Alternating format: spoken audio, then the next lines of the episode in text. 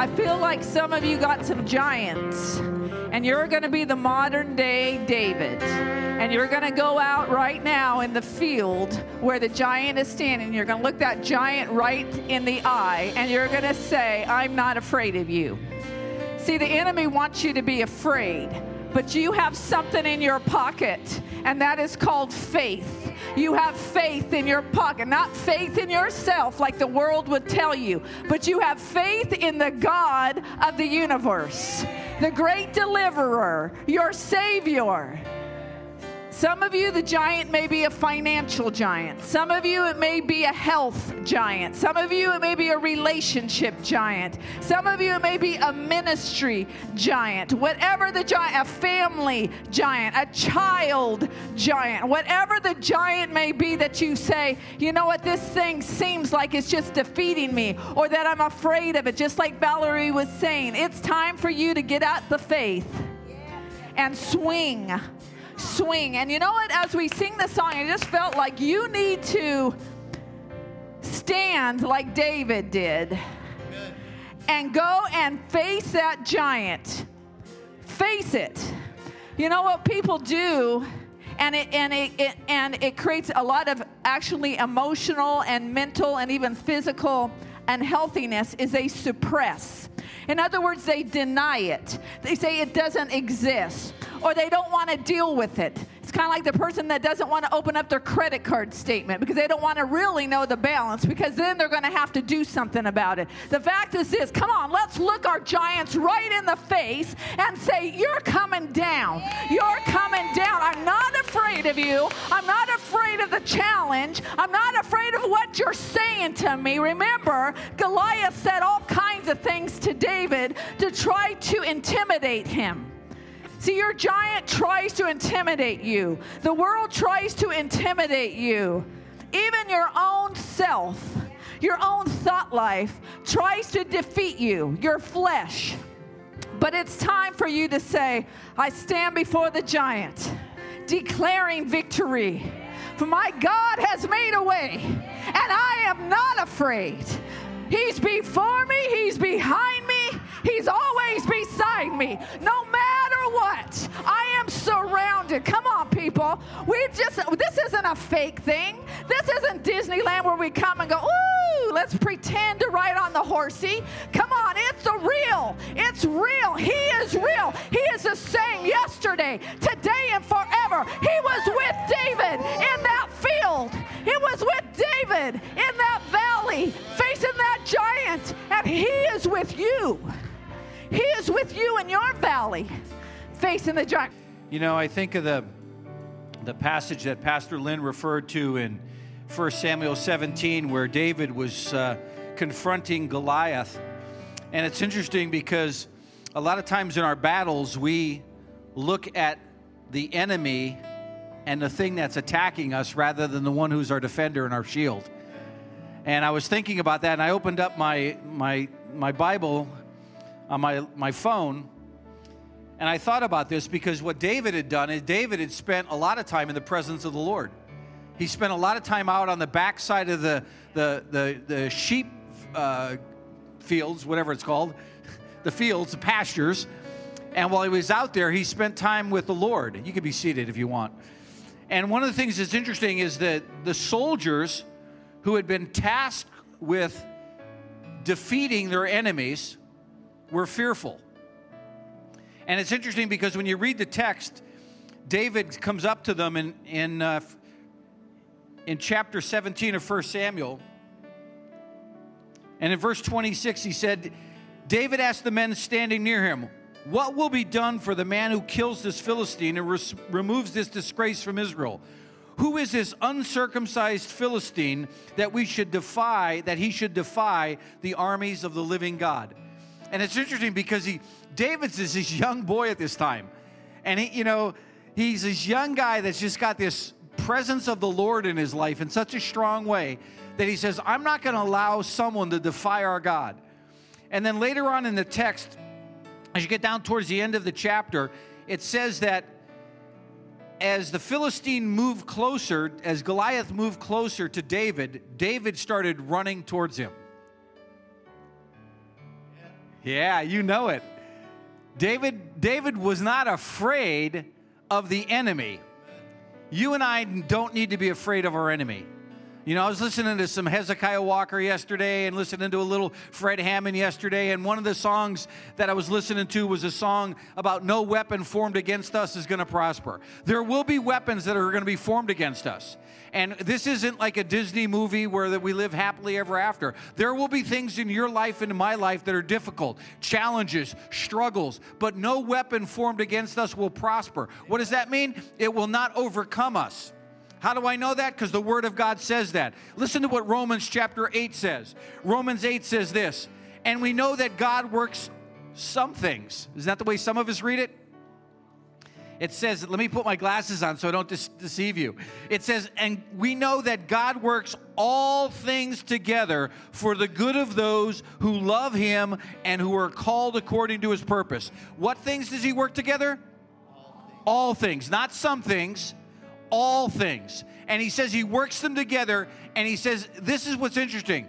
If you look at the next verse, in verse twenty-nine, it says, for those God foreknew, He also predestined to be conformed to the image of His Son. Do you know that God's desire for your life and my life is that we get transformed into the image and likeness of Jesus? You know, what happens when you're transformed? Has anyone ever tried to I, I'll pick on somebody. And it, it, Jose, did you ever try to squeeze into a pair of jeans that didn't fit you anymore? What do you do? I learned this trick from my wife. You lay down because you could fit in them better, right? You have to squeeze in them. Not that she wears tight jeans. I, that, that, back up, David. You're getting in trouble. But you have to be pressed. There's some sort of pressure that you have to get into. And see, the thing that a lot of times people don't want to do, they don't want to conform to the image of Christ. They want Christ to come in and take care of all their problems, but they don't want to conform to the image that Christ has for them. There's something that God is predestined. And here's the thing about God. He has a good and perfect plan for you. He knows everything about us. He knows the beginning and the ending of our days. He knows every circumstance and situation we get ourselves into, and He gets ourselves out of. And He says this, He says, And, and those He predestined, He called. Those He called, He justified. Those He justified, He also glorified. We talked about being in His presence. What is the presence of the Lord? The glory of the Lord. What is the glory of the Lord? It's where the, the presence of God surrounds us and just encompasses us in every area of our life. And then I love what it says in verse thirty-one. What shall we say in response to these things? If God be for us, who can be against us? Who can be against you? And implied there is a, a great big nobody. No weapon, no thing, no person, no circumstance. You know, and when we think about this, one of the things we say is, well, how do, how do we know God's for us? Because the Word of God declares it. We have to quit going by our emotions. Emotions are, are, are neither right or wrong. They just are. You know, I could eat a really, you know, a bad piece of turkey. My wife bought some turkey this last week, and I thought it was bad, and I wouldn't eat it because I took one piece, and it bothered my stomach. And I told her, I said, I, I can't eat that. There's something wrong with it. So what did she do? She threw it away. You know, now I have to go buy more turkey. But, you know, you could eat something, and it could change your emotions. You could be driving your car, and someone cuts in front of you, and it changes your emotions. You could get a piece of mail that doesn't even weigh three ounces, and it could change your perspective. You could see something on the television or hear something on the radio, and it could change your perspective. But the Word of God says that none of these things can come against us. And I was thinking about walking. How do we walk in the fullness of the blessing of the Lord? Because that's really what the glory is. How do we maintain that presence? You know, David spent time alone. And if you're always around people, you have a real hard time to develop the presence of the Lord because there's too many distractions. And I was thinking about this, and I thought there's two things that you and I could do to cultivate the presence of the Lord in our life. The first thing is, is be responsive. Listen to what the Lord has to say. Obedience, you see, one of the things about obedi- obedience is that God doesn't care about our sacrifices. God wants us to obey Him. You know? God wants us to obey the Word. That's why a lot of Christians don't like to read the Bible, because they read the Bible and they find out that they're not living in alignment with it, and He wants us to be in alignment this way. You know, we always want to have alignment this way, but He wants us to be aligned this way. It says, it doesn't say, seek all the things of the world and all these things will be added to you. It says, seek first the kingdom of God and all these things will be added to you. So when you're in right relationship with God this way, then all of these things on this level get brought into alignment. You know, I used to be a, a runner. Now I'm just a treadmiller. Uh, I used to be able to run outdoors, but my old knees aren't what they used to be. And when I was running, I remember Nike had a slogan. They used to say, just do it. You remember that Nike slogan? Well, you know, as believers, we just need to do it. We just need to believe what the Word of God says and do it. Not delay, not drag our feet, just, just do it. You see, that's what David did. When David faced Goliath, he didn't stand back and come up with a ten-year strategy of how he was going to defeat the giant. He says, Lord, this, this guy is defiling the armies of, of the Lord. And someone has to do something. And he goes up to the military, and the military is just like, oh. And he says, you know what? God be for me, who could be against me? He said, if, if, if God is for me, who could be against me? Not some giant that was taller than everyone else that put the fear into the military. He says, you know what? I'm going to take my sling, and I'm not going to walk towards him. I'm going to sprint full throttle at him, and I'm going to attack him head on. I'm going to deal with him right at the very forefront of what we do, and I'm not going to allow anything to be a, a, a, a, a deterrent to me. And the second thing we need to do is also we need to, and this is what I love about David's story, is he was very proactive in what he did. He didn't sit back and let it come to him. He didn't sit there and say, okay, Goliath, come on, come to me. He actually attacked the problem.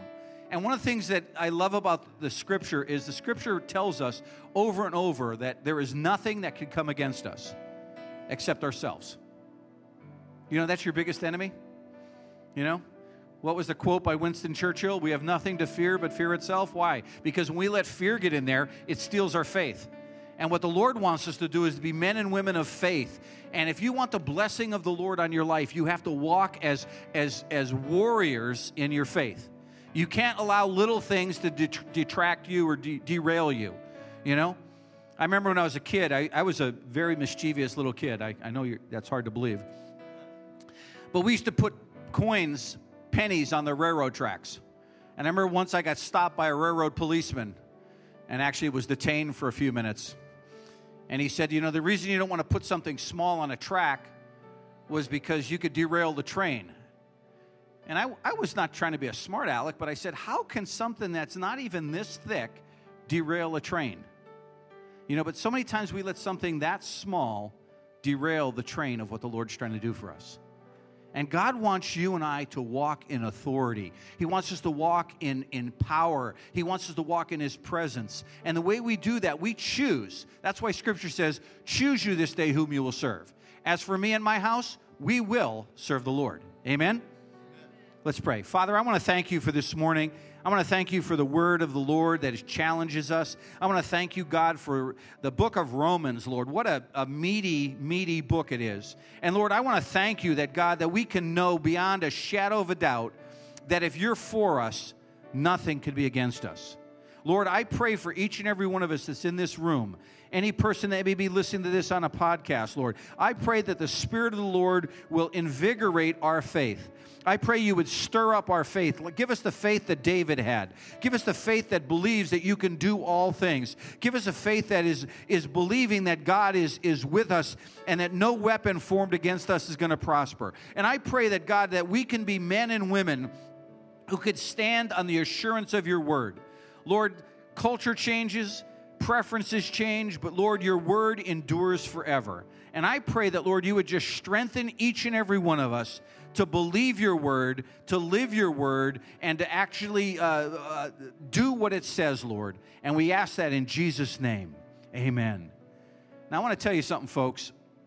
As your pastor and as the pastoral staff here, we want you guys to be strong in your faith. We don't want you to be weak. You know, we don't want you to have to depend upon someone else in your faith. We want you to be strong in your faith. And the way you get in stronger in your faith is by exercising the Word. You know, I've, I have my Bible on my phone. You have your Bibles. You need to get in your Word. You need to study the Word. You need to meditate on it. You need to get into it daily, you know. I think if we would have a, a true depiction of what we were like spiritually, the way we physically look, some of us would be malnourished. you know? And I want you to all be fat. I want you to be fat, happy Christians. You know, I want you to be full of the Word so that when you get pressed by life, what comes out of you? The Word. That when pressures come, you, you say, you know what? I don't know what the situation says, but I know what the Word of God says. I don't know where I'm going to be in ten years, but I know where the, what the Word of God says, where I'm going to be today. I'm going to be in the center of His palm. I'm going to be just grasped in His hand, in that nail-scarred hand that loves me and cares for me. Amen? Amen. We're gonna, we're doing a series calling Doing Hard Things. I'm sure that's not the most popular topic because who wants to do hard things? We want to do easy things and get a big reward for them. Right? Right? We want to do easy things and get a reward. I want to put in a little and get a lot out of it. That's kind of the way we're we're wired as human beings most of the time. And so we have selected a lot of hard topics that actually have to do with solidifying your faith and actually making you a muscle Christian. The problem that, you know, the problem is The problem is that we want to hear some things that tickle our ears. Do you understand what I mean? So we can, and there's plenty of that out there. Tell me what I want to hear, and then I think you're really an awesome preacher. You know what I mean? You're an awesome preacher. If you tell me what I want to hear, you confirm that I'm okay. If you know, we played dodgeball with the Holy Spirit. How many of you ever played dodgeball before? What's the point of dodgeball? To not get hit. So when we, when Pastor Lynn's out there, I was like, okay, here we go. Woo! I'm not, we did okay this week. But you know what? That's not really the goal. Because we don't change much unless we get confronted with issues that we actually struggle with. Do you understand what I mean? And the point of doing hard things is maybe talking about things that people don't want to talk about in our church culture in the United States because we want the big crowd. And to get the big crowd, we got to keep it pretty inch deep because people don't want to be offended. They don't want to be offended. I don't want you to offend me. And, and you know, that's a hard struggle sometimes as a leader because I don't want to offend you either, by the way. I mean, that's the last thing I want to do because, you know, I don't want to burn the bridge for you to hear what you need to hear. At the same time, we have to say what the Lord is saying and speak what the word of the Lord says. I have to tell you the truth. And we talk a lot about, and I love to do it, a power and authority. You have power. You have authority. And all that is true because Jesus bought that for you. But we can do things and have certain attitudes that erode that in our lives. Did you hear me? We can do certain things and have certain attitudes that erode the very thing Jesus purchased in our lives. And one of those things have to do with the concept of submission. Submission is not a popular word, not a liked word, and even is associated with some very negative experiences for people, negative context for people, even in the church, a lot of times in, quote, religious settings. And having been brought up in the church, I've seen a lot of abuse of the concept of submission. So I'm the perfect person to preach to you about it because the last thing I want for you is a sense of abuse. Okay, so I am the perfect person to preach this concept. Perfect, perfect. Okay, so what, what brought this up and to focused me to preach about submission for you? Well, recently, it's kind of a funny little story, but recently I was with somebody, and she told me, and she wouldn't mind me telling you this, she's close, I consider her a very close spiritual friend, kind of a person I hold myself account- accountable to in some ways in certain areas of my life. And she told me, um, she said it jokingly and sarcastically, but you know when somebody says something to you jokingly and sarcastically, there's like this little pebble of truth in it, and you know it. And they kind of said it to kind of tell you something. Come on, you know what I'm talking about. And and uh, and I won't do that to you today. I'm just going to tell you straight up. But uh, we're not going to go around the whole, you know. She said, you know what, Lynn, you need to teach your people, that's you all, submission. Woo! And I was offended. I have to say, it hit me like a brick on my chest. It hit me like a brick. And I actually came back because my husband wasn't present when this person said it. She doesn't go to our church. She's good, but I've known her for decades. And I was, I told, man, I can't believe she said that to me.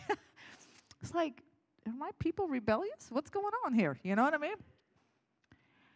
And and she later apologized. She said, I, you know, I, w- I shouldn't have said that. And she did, and it, and she meant it.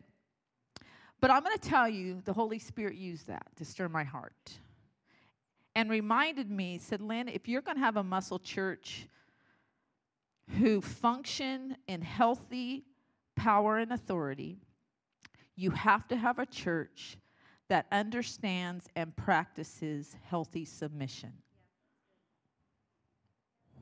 It's the other side of the coin to power and authority. And we are to have a submissive heart to God. And we are to have a submitted heart to one another. Okay, we're getting deeper now. God, yes. One another, uh. We are to have a submitted heart to authority structures that the Lord has put in the world. And we'll get there. We're not going to go into detail about that, but I'm just going to talk to you about having a heart of submission. Because the truth is this, the heart of submission is the gateway to true biblical authority. Today, actually, as I was praying, and it wasn't even during while I was preparing this message this week, the Lord said, you need to take down the idol of arrogance.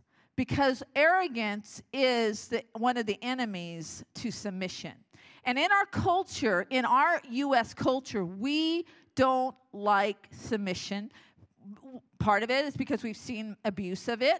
We don't, and and so therefore our answer to the abuse is to have an attitude that we don't need to submit. But that is not what the Word of God says. Did you hear me? Okay, it's not what, I'm not saying what Lynn says, I'm not saying what somebody else says, I'm saying that's not what the Word of God says. And the truth is this, those who do not practice submission will become abusers of power and authority. Hear me, this is foundational to everything I say. Those who do not practice submission will become abusers of power and authority. You see, there is nothing more dangerous than a muscle being used to beat someone up rather than build someone up. A muscle. See, a muscle can be used to beat someone up or build someone up. And we're going to be people who build one another up, build the body of Christ up, build the kingdom of God up, but we have to have a submitted heart. And one of the things in the church, and I've been in the church, as you all know, all my life. I was born on a Sunday. You all know that. So when I die someday and you're doing my funeral, you're going to say, she was born on a Sunday. She kept telling us. She also, you know, she swung for the fences. You have all of those phrases. You can do that. I'll be up there partying with Jesus. I'll be fine. Okay. So the thing is, is that I, I've seen what lack of submission can do. I've seen what abuse of authority can do, and I've seen what lack of submission can do. Both being on this uh, the same side, the, the the different sides of the same coin.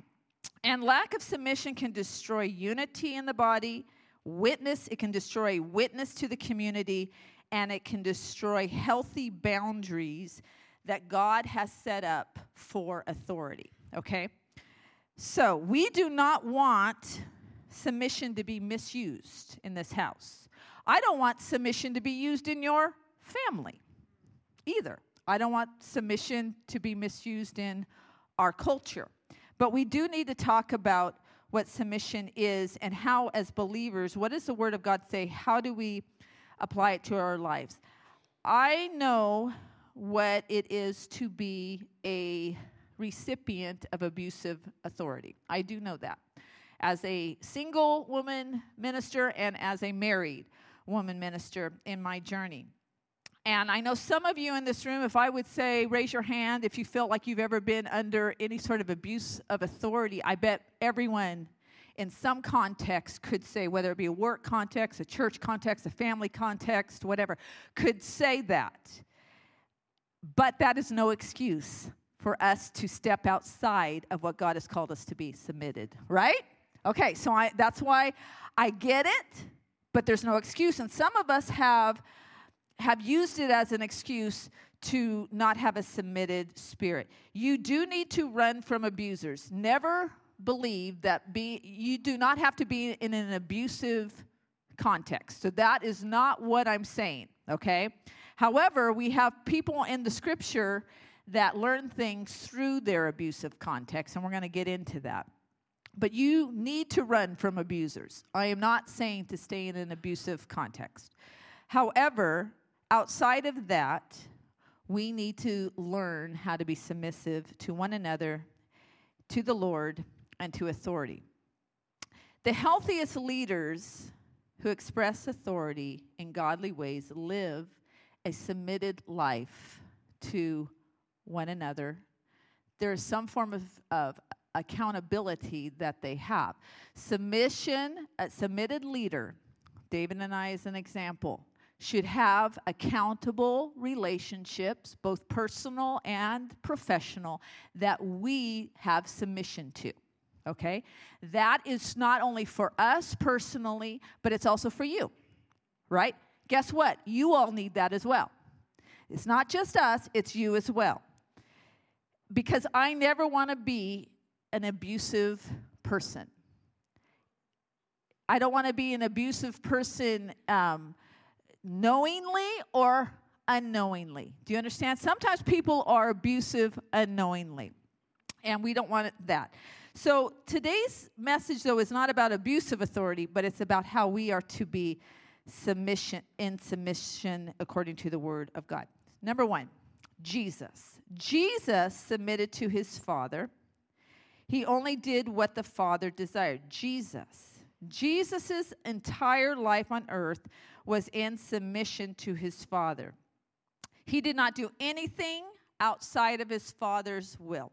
John five nineteen says this, Jesus gave them this answer, very truly I tell you, the Son can do nothing by himself. He can do only what he sees his Father doing, because whatever the Father does, the Son also does.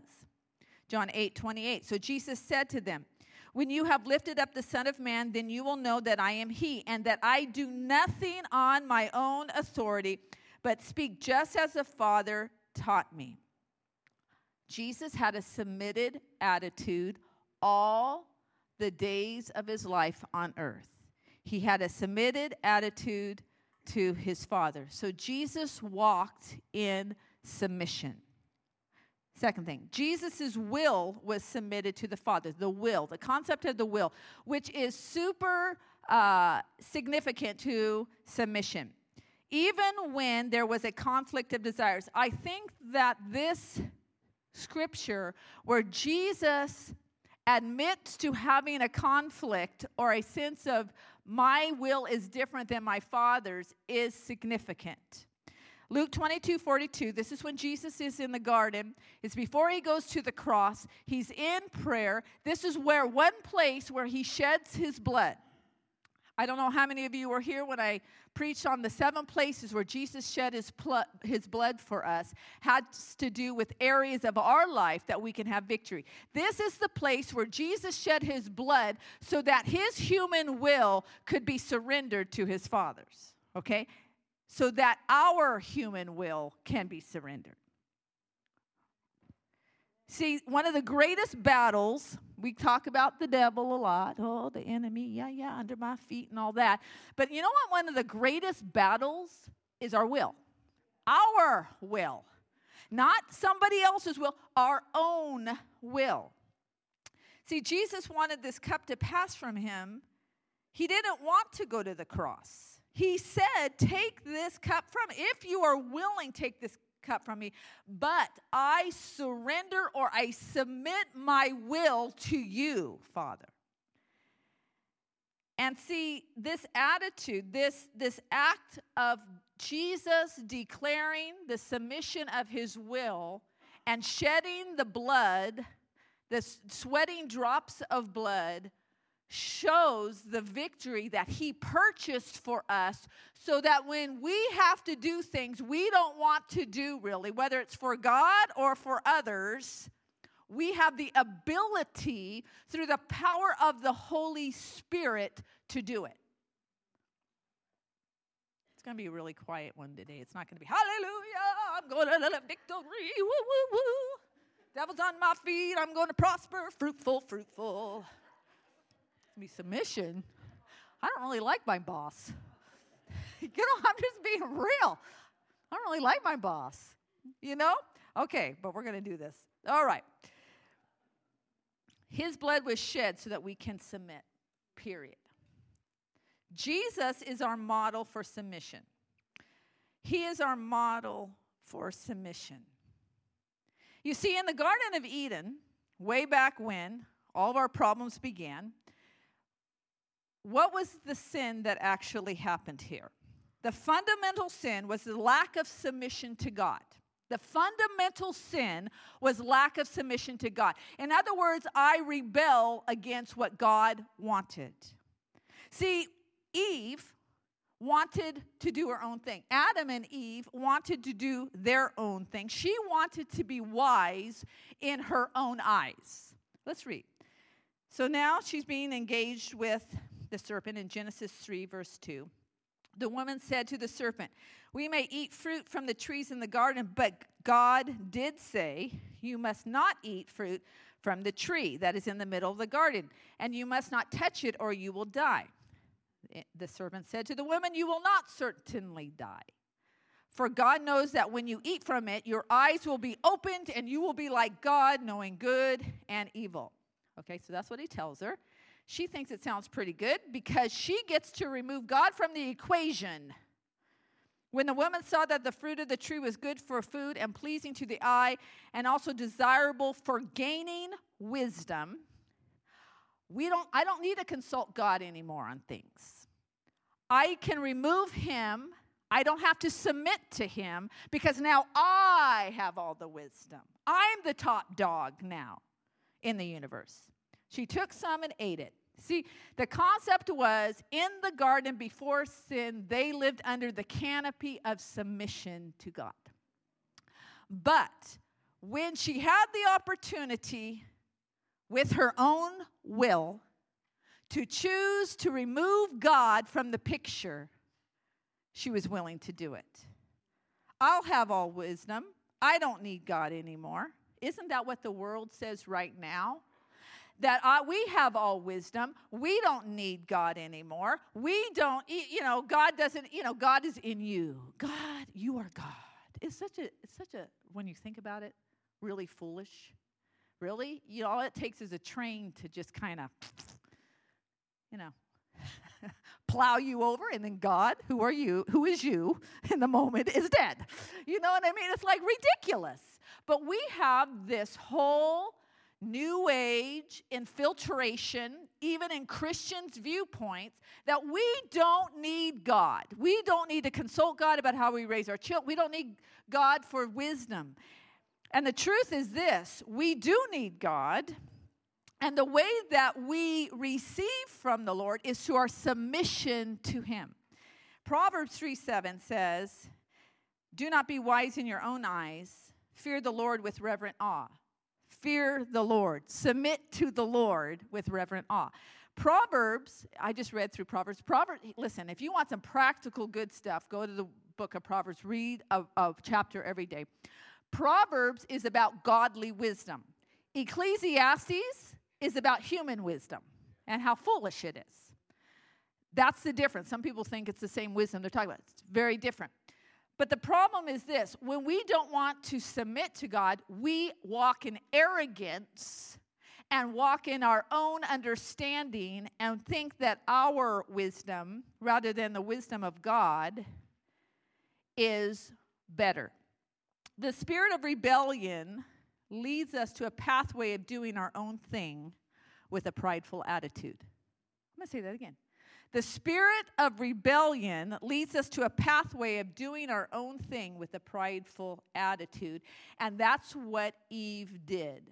She did her own thing which led to a prideful attitude, which as a result of her and Adam thinking they can remove God as their, the one by which has given them wisdom, when they removed their, they stepped outside of the canopy of being submitted to God, it became a catastrophe for us, all of us, the world. And that's what happens when we step out of submission to the Father. Jesus walked in submission to the Father. If Jesus needed to do it and he was God, so do we. Jesus never forced submission on others. This is important because I've seen, you know what forcing submission on others looks like as Christians? The Crusades. And you know what? To this day, in many parts of the world, the Crusades were like yesterday to them. For us, you know, Americans, we're like, oh, you know, we forget what the news was a couple weeks ago. I mean, it could be the biggest story. We can't remember because there's another news story. But in many parts of the world, their history is not forgotten easily, not forgotten at all. And the Crusades is an example of forcing something when it shouldn't have been forced. Jesus, in his walk, in his teaching, never forced submission on others. Submission to him, submission to God. Never did. Jesus looked for willing hearts that would submit. And this is important. If you're going to write anything down, I want you to write this down. Godly, biblical submission is voluntary. It's not involuntary. It's never forced. It's always voluntary. So you, so spiritual abuse is when somebody is trying to force you to do something, okay? You are never to be forced because it's between you and God, your will, between submitting your will to God. It's always voluntary. You always, even today, you have the option to stay and submit or to leave. There is no... God does not do a lock and key once you get inside and lock and keys you. You always have the opportunity to walk away. Example, rich young ruler. You remember the story? Luke eighteen. Jesus encounters this man. He has some good intentions. He tells Jesus that he's obeyed the law. He tells him that he loves the, the, the and the first two commandments of the law, the law are what? Love God and love your neighbor, right? He tells him all these things. And then Jesus confronts the idol, the true idol in the man's life. Jesus says this in Luke eighteen twenty-two. When Jesus heard this, he said to him, "You still lack one thing." Now, why would Jesus want to get rid of, hey, he had a rich young ruler. I mean, Jesus could have used his support. Jesus didn't care. What he cared about is the true thing. Are you willing to submit to me? Sell everything that you have and distribute the money to the poor, and you will have abundant treasure in heaven, and come, follow me. Those are the two things he asked him. But when he heard these things, he became very sad, for he was extremely rich. And then he walked away. And Jesus didn't run after him and say, let's renegotiate this contract. No. He said, this is it. The option to obey is set before you, but I'm not going to force you. You can come, stay, and join, but you have to submit. That's still the statement that the Lord brings to us today, is that you have the, and even your friends or the people that you are, you know, would like to see come to know the Lord, you don't have to force them because it's up to them and their will. You cannot force them. You should not force them. It is up to them, just like it's up to you and the will that you have to surrender to the Lord. But this is the thing as well. You can't stay and not submit. In other words, if you stay, you must submit. That's something that maybe our culture, our church culture, doesn't quite get sometimes. Because the truth is this, he's the Lord of our life. The word Lord means something. The word Lord says, I will submit to you. If he's my Lord, I am in submission to him. That's the concept of lordship. Jesus said in Matthew six twenty-four, no one can serve two masters. Either you will hate the one and love the other, or you will be devoted to the one and despise the other. You cannot serve the Lord and yourself. Did you hear me? You cannot serve the Lord and yourself. When you are serving yourself over the Lord's commands, you are in rebellion to the Lord. Listen. Man, it's going to be quiet in here. Okay. They are listening. That's the thing. Matthew seven twenty-one. This is a scripture that I put in last yesterday when I was praying, because it really highlights that you cannot stay without submitting. Matthew seven twenty-one.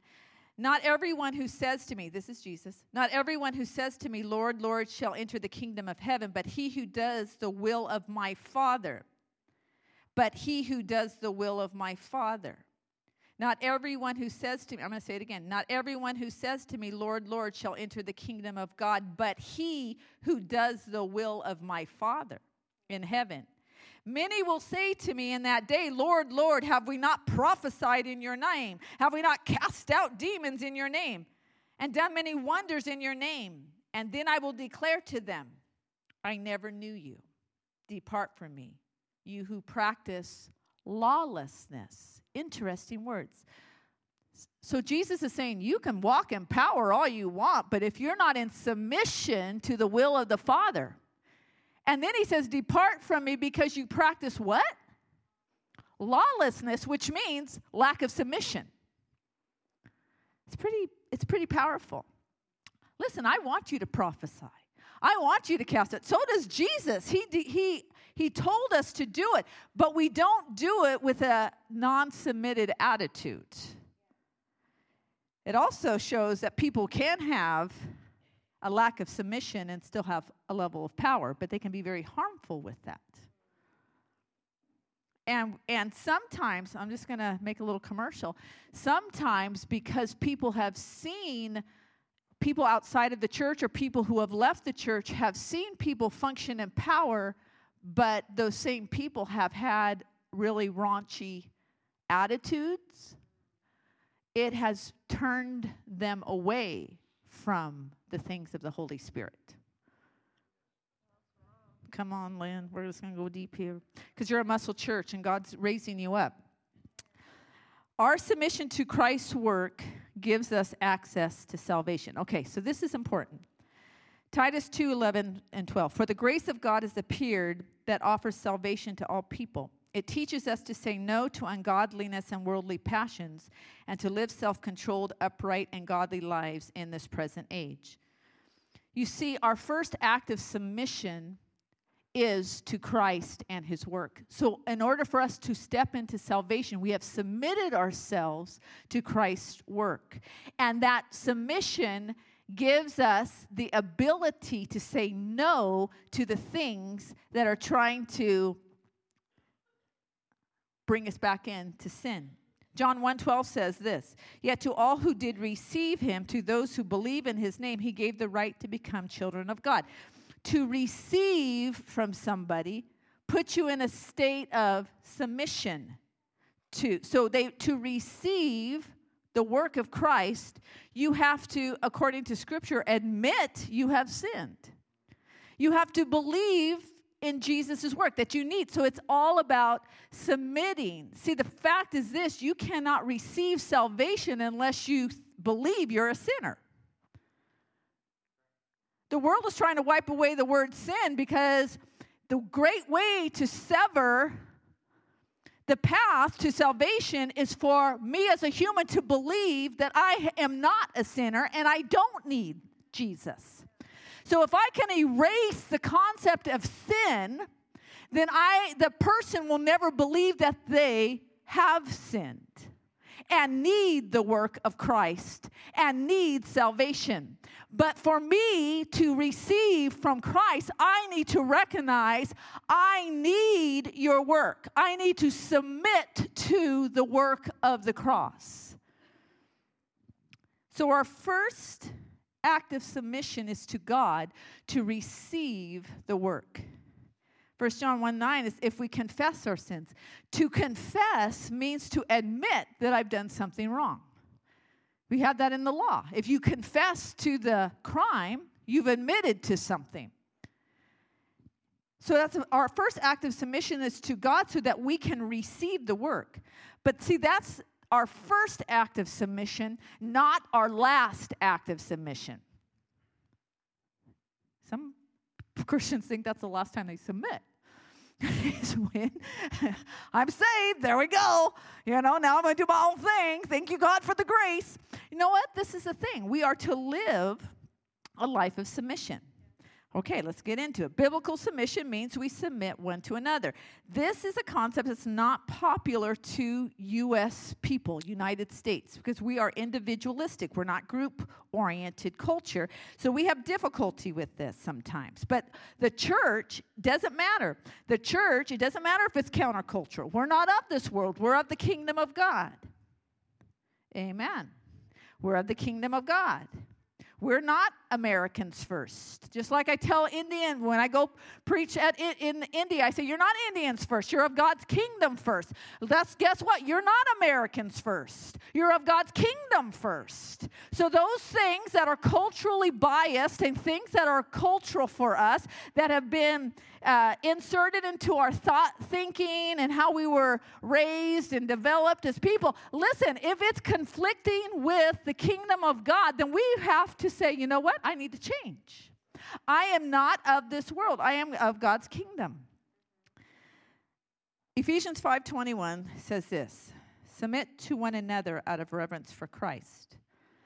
It's an important scripture because Paul does go into what we call the household codes when he talks about husbands and wives and, and different aspects. But before he even goes into how husband, the, the structure, the authority structure of the home, of the family, he says this, submit one to another out of reverence for Christ. This is the overarching or the canopy of everything. Submission to one another. In Romans twelve ten, Paul writes, be devoted to one another in love. Honor one another above yourselves. Submission is not just an action. I've been, I've counseled many people, and they have an action of submission, but they don't have an attitude of submission. Scripture reveals that for unity to happen, we need to be in submission to one another. One problem that we have in the U S right now is we have chaos. We are have division.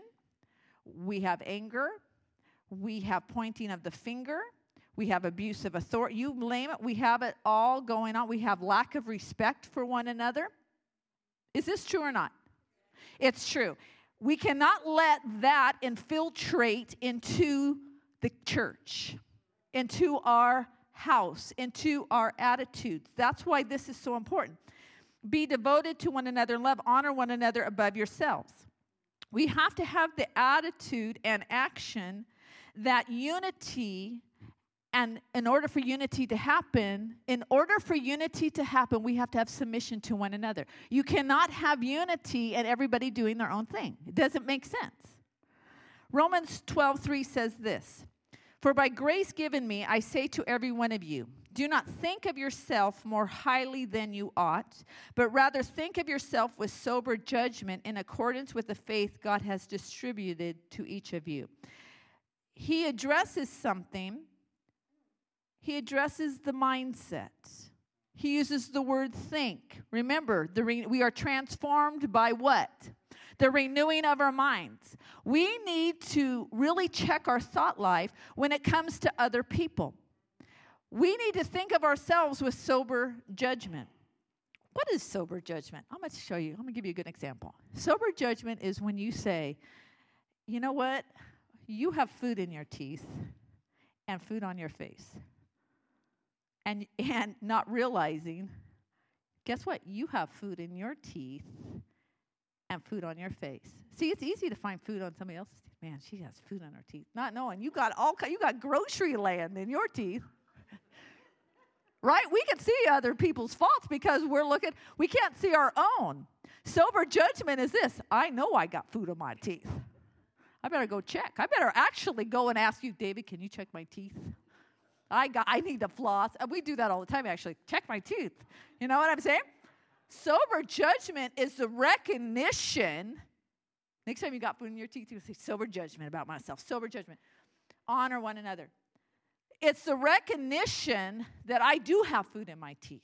I get food in my teeth. Just like I see food on somebody else's face, I get food on my face too.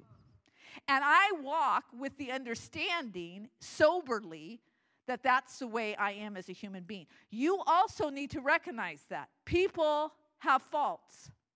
People have failures. People are different than you. That's okay. We are different. God established it that way, that the kingdom of God and the church and the body of Christ are going to have a lot of different people with a lot of different talents, with a lot of different journeys, with a lot of different growth trajectories as a believer. And we are to have sober judgment regarding one another. And that means I recognize I have stuff and they have stuff. And my stuff isn't any better or worse than their stuff.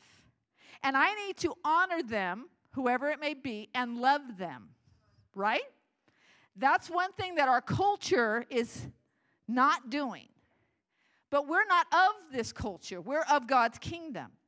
And we are to work in harmony with one another. There are people that are very different than you and think very differently than you in this church.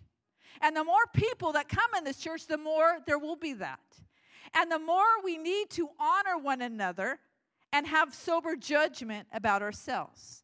See, unity for the Apostle Paul writing to the new church in the first century, unity was the most important thing. Over power and authority, unity was more important. Romans twelve five says this, so in Christ we, though many, form one body, and each member belongs to all others. We are supposed to be different. But in order for us to function healthily, we have to be in submission to one another. Do you hear me? We will not be healthy if we're not in submission. Your body functions healthily if it's in submission to one another. The different systems work alongside one another. Your body functions that way. That's the way God made your body. When it begins to attack itself, there's a disease going on. And in the same way, we have to recognize the complementary aspects of differences in our body. Amen. Amen. First Corinthians twelve twelve says this. Paul's writing to the Corinthian church, and the Corinthian church was having a problem with unity. They were having a problem with abuse of power.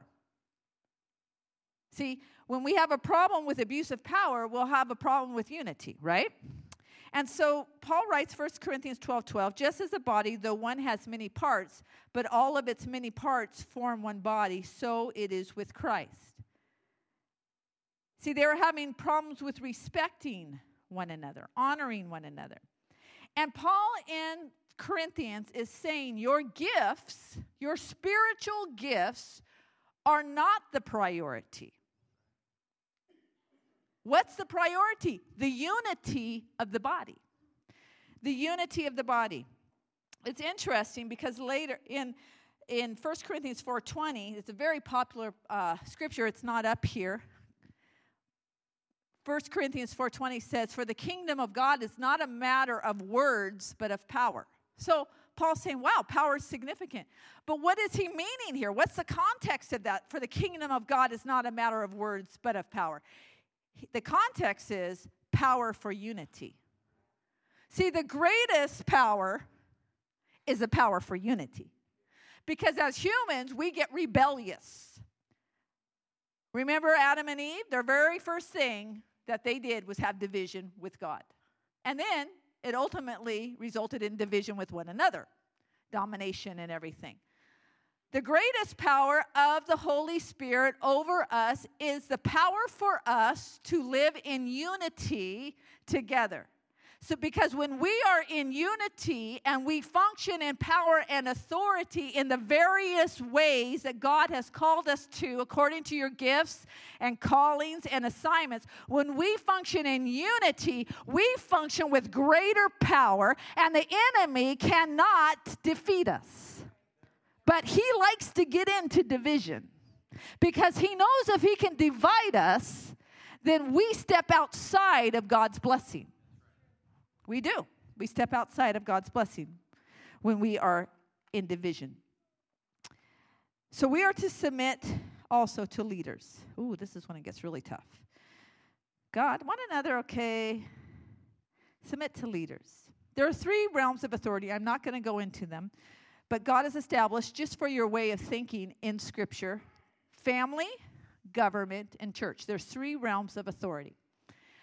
And they're all spoken about in Scripture. And actually, God has established it in a way, when you think about it, if you logically go through it, that they are in submission to one another. In other words, there's laws regarding the family, right, that the government has put in place.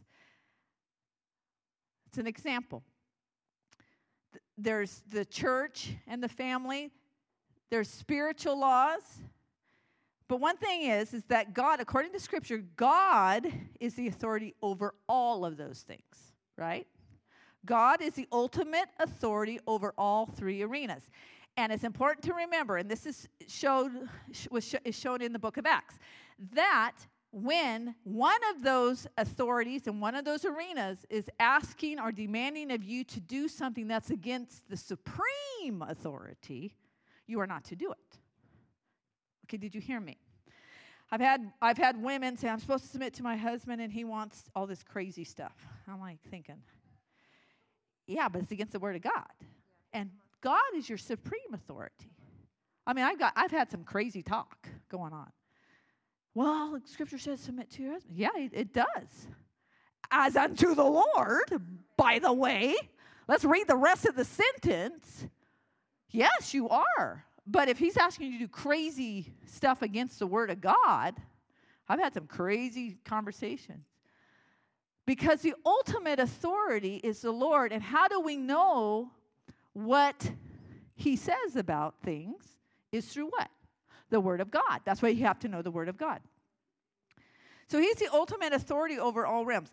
And God has established all authority. Romans thirteen one says this. Let everyone be subject to the governing authorities, for there is no authority except that which God has established. That's a pretty tough statement, isn't it? The authorities that exist have been established by God. So you see, people do not express authority perfectly. Do you, do you realize that? There is no perfect person in authority. And we in this world can see that, right? Even in the church, there is not perfect authority. That's why submitting to the Holy Spirit is so important for all of us, because we are not perfect. In the family, the world of the family, there is no perfect parents, except for David and I. Ooh, crash, burn. Okay. No such thing. And that's why the significance of submitting one to another is important, because there's checks and balances for our authority. But all believers are called to submission to authority. And respecting the realms of authority is part of our calling as Christians. Well, this is going to be a quiet service. Okay, Lynn, just accept it. Respecting the realms of authority is part of our calling as Christians. Respecting the realms of authority. Respecting church leadership, First Thessalonians five twelve through thirteen. Now we ask you, brothers and sisters, to acknowledge those who work hard among you, who care for you in the Lord, and who admonish you. Hold them in the highest regard and love because of their work. Live in peace with each other. Hebrews thirteen seven and eight. Remember your leaders who spoke the word of God to you. Consider the outcome of their way of life and imitate their faith. Jesus Christ is the same yesterday and today and forever.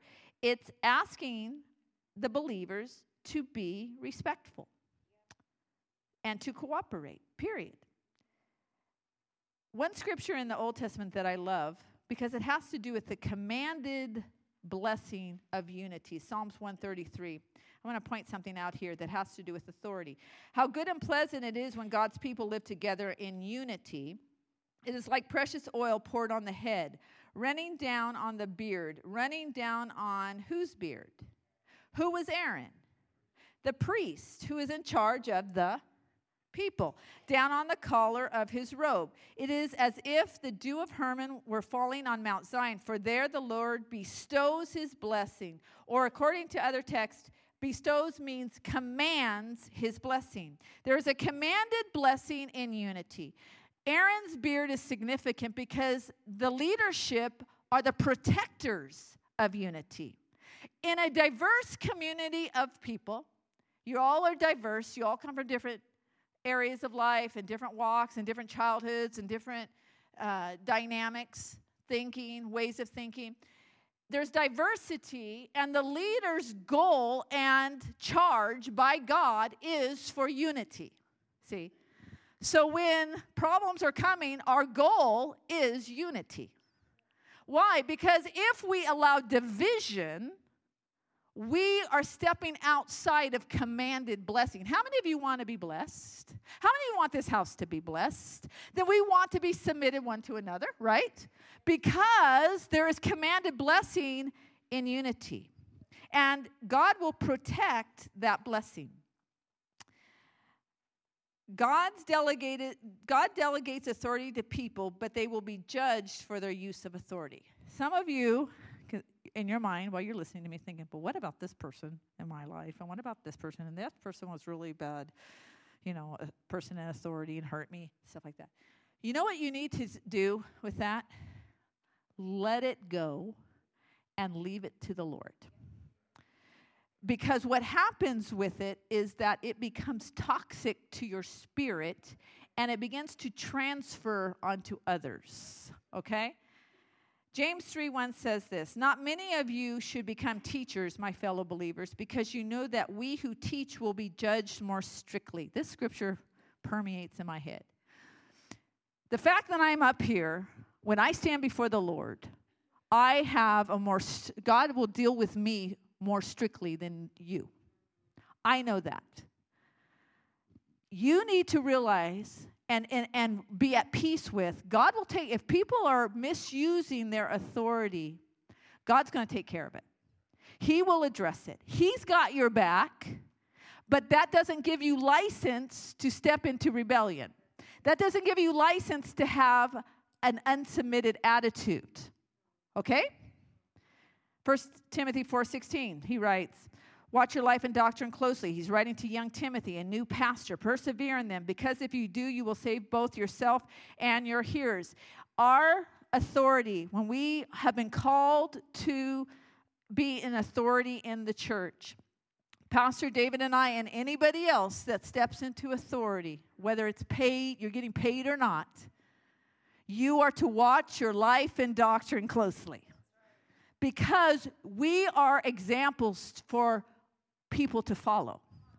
How many times have I heard someone use as an excuse for their own sin that their leader has sinned?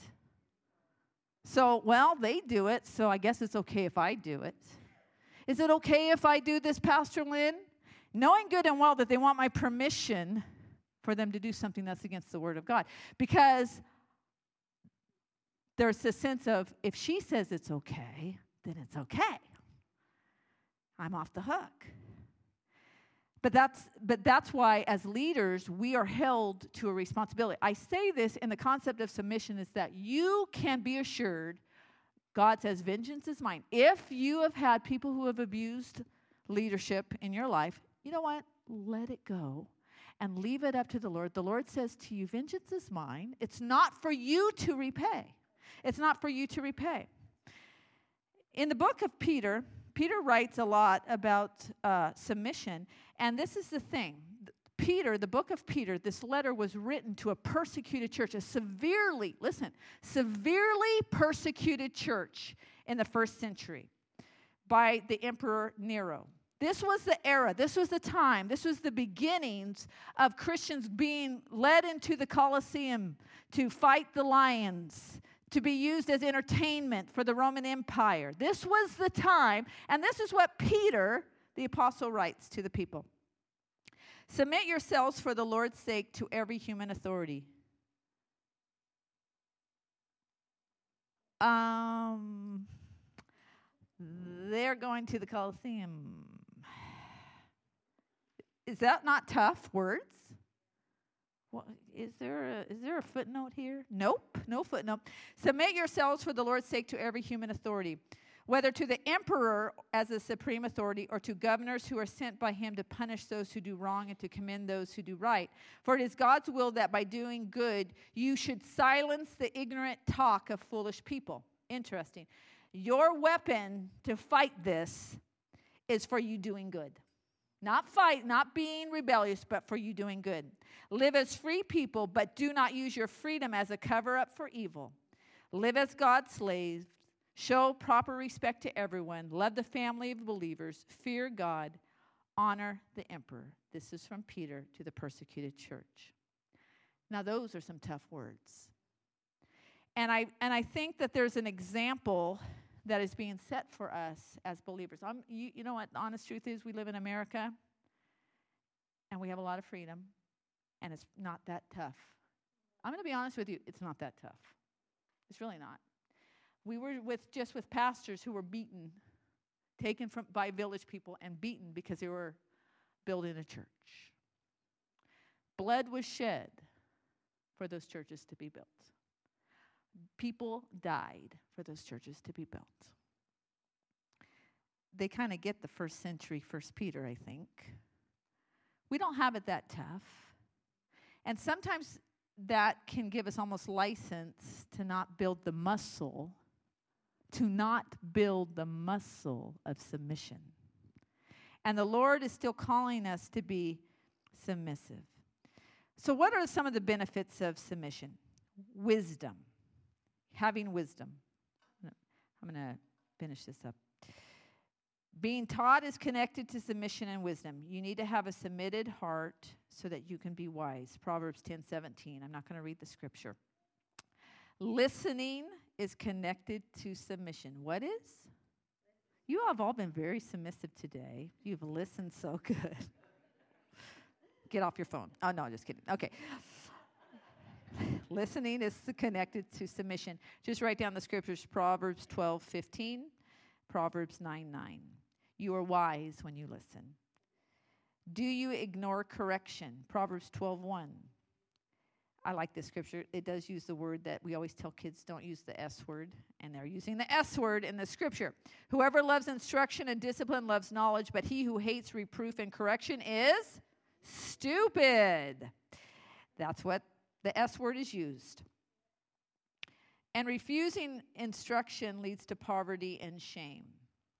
So, and that's Proverbs thirteen eighteen. I won't read it. This is the thing. Submission is not to impoverish you. It is to bring favor for your life, wisdom for your life, prosperity. See, God didn't set you up to fail. God set, God's putting this in it as a command for us, so that we prosper. It is, you will be fruitful. Yep. See, that's the thing. But the enemy would like to tell you differently. Submission yields delegated authority from God. I'm going to leave, I'm going to leave with this. There's a story in Scripture. It's the story of the centurion, and his servant is sick. And he sends somebody to Jesus to say, my servant is going to die. And it's very telling in the story what the centurion already understands because he knows what it means to submit. You see, his ability to believe that Jesus can heal has to do with the fact that he knows what submission is all about. Luke seven six says this. Now Jesus started on his way with them, and when he was not far from the house, the, the centurion sent friends saying to him, Lord, do not trouble yourself further, for I am not worthy for you to come under my roof. For this reason, I did not even consider myself worthy to come to you. But just say the word, and my servant will be healed. For I also am a man placed under authority with soldiers under me. And I say to this one, go, and he goes, and to another, come, and he comes, and to my slave, do this, and he does it. Now when Jesus heard this, he marveled at him and turned and said to the crowd that was following him, I say to you, not even in Israel have I found such great faith. When those who had been sent returned to the house, they found the slave in good health. You see, this man understood the power and authority of Jesus because he understood submission. And his ability to submit in his own life released his faith in Jesus. See, when we don't know how to submit, we don't know how to walk in authority. Because for us to learn how to walk in authority, we have to first learn to submit. Why would you hand somebody something, a responsibility, if there was no level of understanding regarding that? They would foolishly wield that. But when we are with God, God wants us to be in submission to Him, submission to the Word of God, so that when we wield the power and authority that He has purchased for us, we do it in a way that is beneficial, goodness, kindness, peacefulness, fruitfulness, not leaving people in harm, but leaving people better off as a result of encountering us as followers of Jesus Christ. You see, our ability to surrender ourselves to the Lord releases the faith to be the vessel of God. See, our submission to the Lord. See, Jesus submitted himself to the Father, and he was the vessel of the Holy Spirit's power, wasn't he? My Father and I are one. I only do what the Father is doing. I don't go do my own thing. I don't try to plow over other people.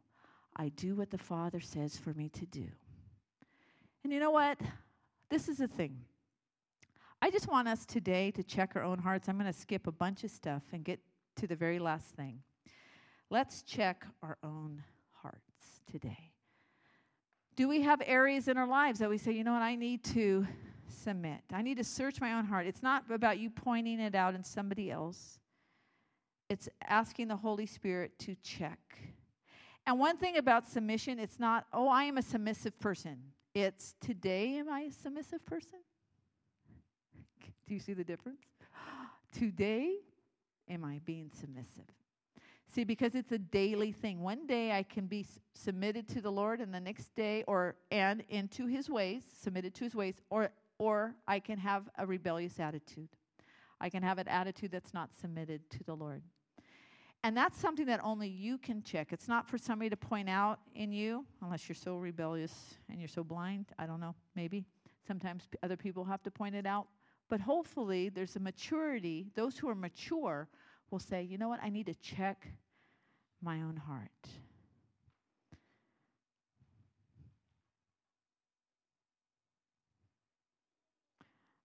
I surrender all. I surrender all, all to thee, my blessed Savior. I surrender all. Let's sing it again. I surrender all. I surrender all, all to thee, my blessed Savior, I surrender all. I want you to stand. Worship team, you can come up here. I surrender all. I surrender all. All to thee, my blessed Savior, I surrender all. Is there some hurt in you? Is there something that you say, you know what, I need to have a submitted attitude towards, you know, it could be something very private in your life. Maybe you've been really wounded and you react out of that. Maybe there's something, some somebody in your life, maybe a boss, maybe in your job, maybe in your family, maybe just unto the Lord in certain areas of your life. You don't want to be told what to do. And the Lord is saying, you know what? For you to go into the next level, power and authority, it's the gateway to your authorities. You have to be submitted to me. If it was good enough to Jesus, who did something he didn't want to do. See, Scripture says, he said, not my will, but your will be done. Some of us, we need to get to the place where we can say regarding certain things, regarding everything, Lord, it's not my will, but your will be done. I can tell you, I've lived this journey. I can tell you that. I've lived the journey where I wished God would take somebody out that was abusive. I'm like, God, go get him. And God didn't. And I'm like, what? And it's like twenty years later, you know, I was like, well, thanks a lot, God. It was like twenty years later. I understand it. I get it. Some of you have been hurt in marriages, divorce as a result of maybe some of some levels of abuse, or where you you your efforts were there to have submission and stuff, but it backfired. It didn't work out the way, and you're like, man, I'm never going to do that again. And the Lord says, you know, I want to heal your heart. Some of you in your workplace, you're having a hard time. And the Lord's saying, you know what? I put you there, and I have given you the Holy Spirit to be able to have a submitted attitude towards your boss, honoring your co-workers. Some of you have hard co-workers. You're like, man, Lord, I pray every day. Deliver me, Lord. And Lord's like, nope. Come on. You know it's real. Let's get real. And the Lord's saying, no, I'm going to teach you. I'm going to teach you something, because that's your gateway for authority.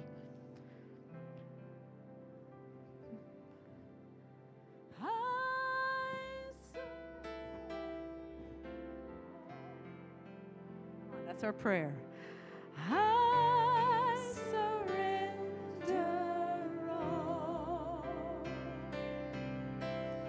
all to thee, my blessed. Savior, I surrender. Make it your prayer. Make it your prayer. And I surrender all. And I surrender all. All to thee, my blessed. Savior, I surrender all. Prayer teams, why don't you come up here? Some of you, maybe you need to be prayed with. Some of you may, may need to just take a time with the Lord on your own.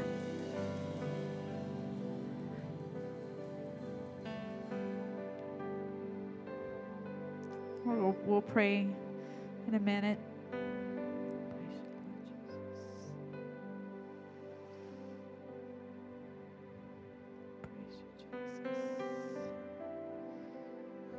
Doing hard things.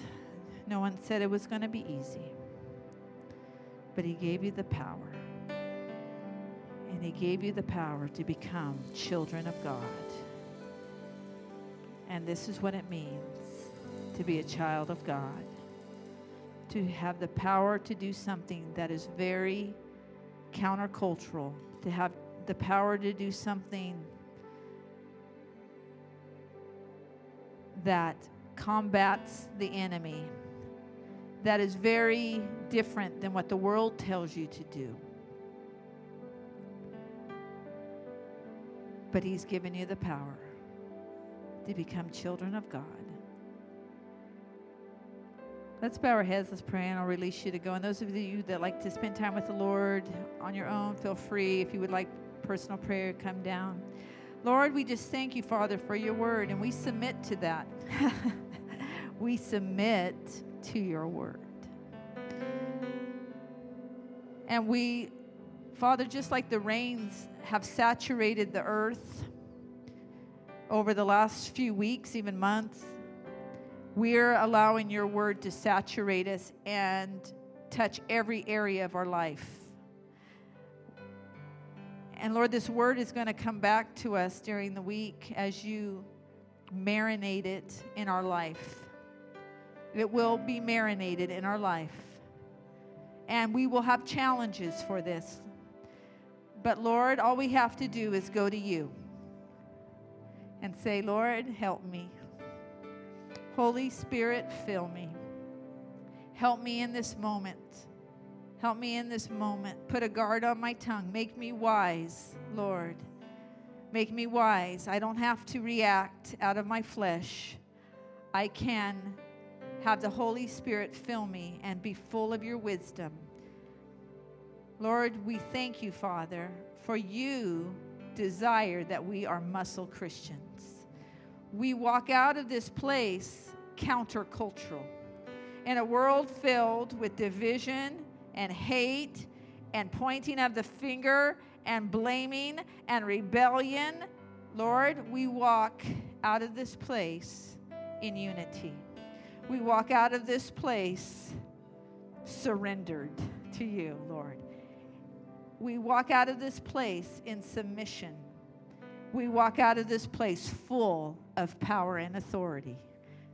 And we thank you, Lord, in your precious name. Amen. May the Lord bless you as you go. Have a great week. If you would like prayer, you can come forward.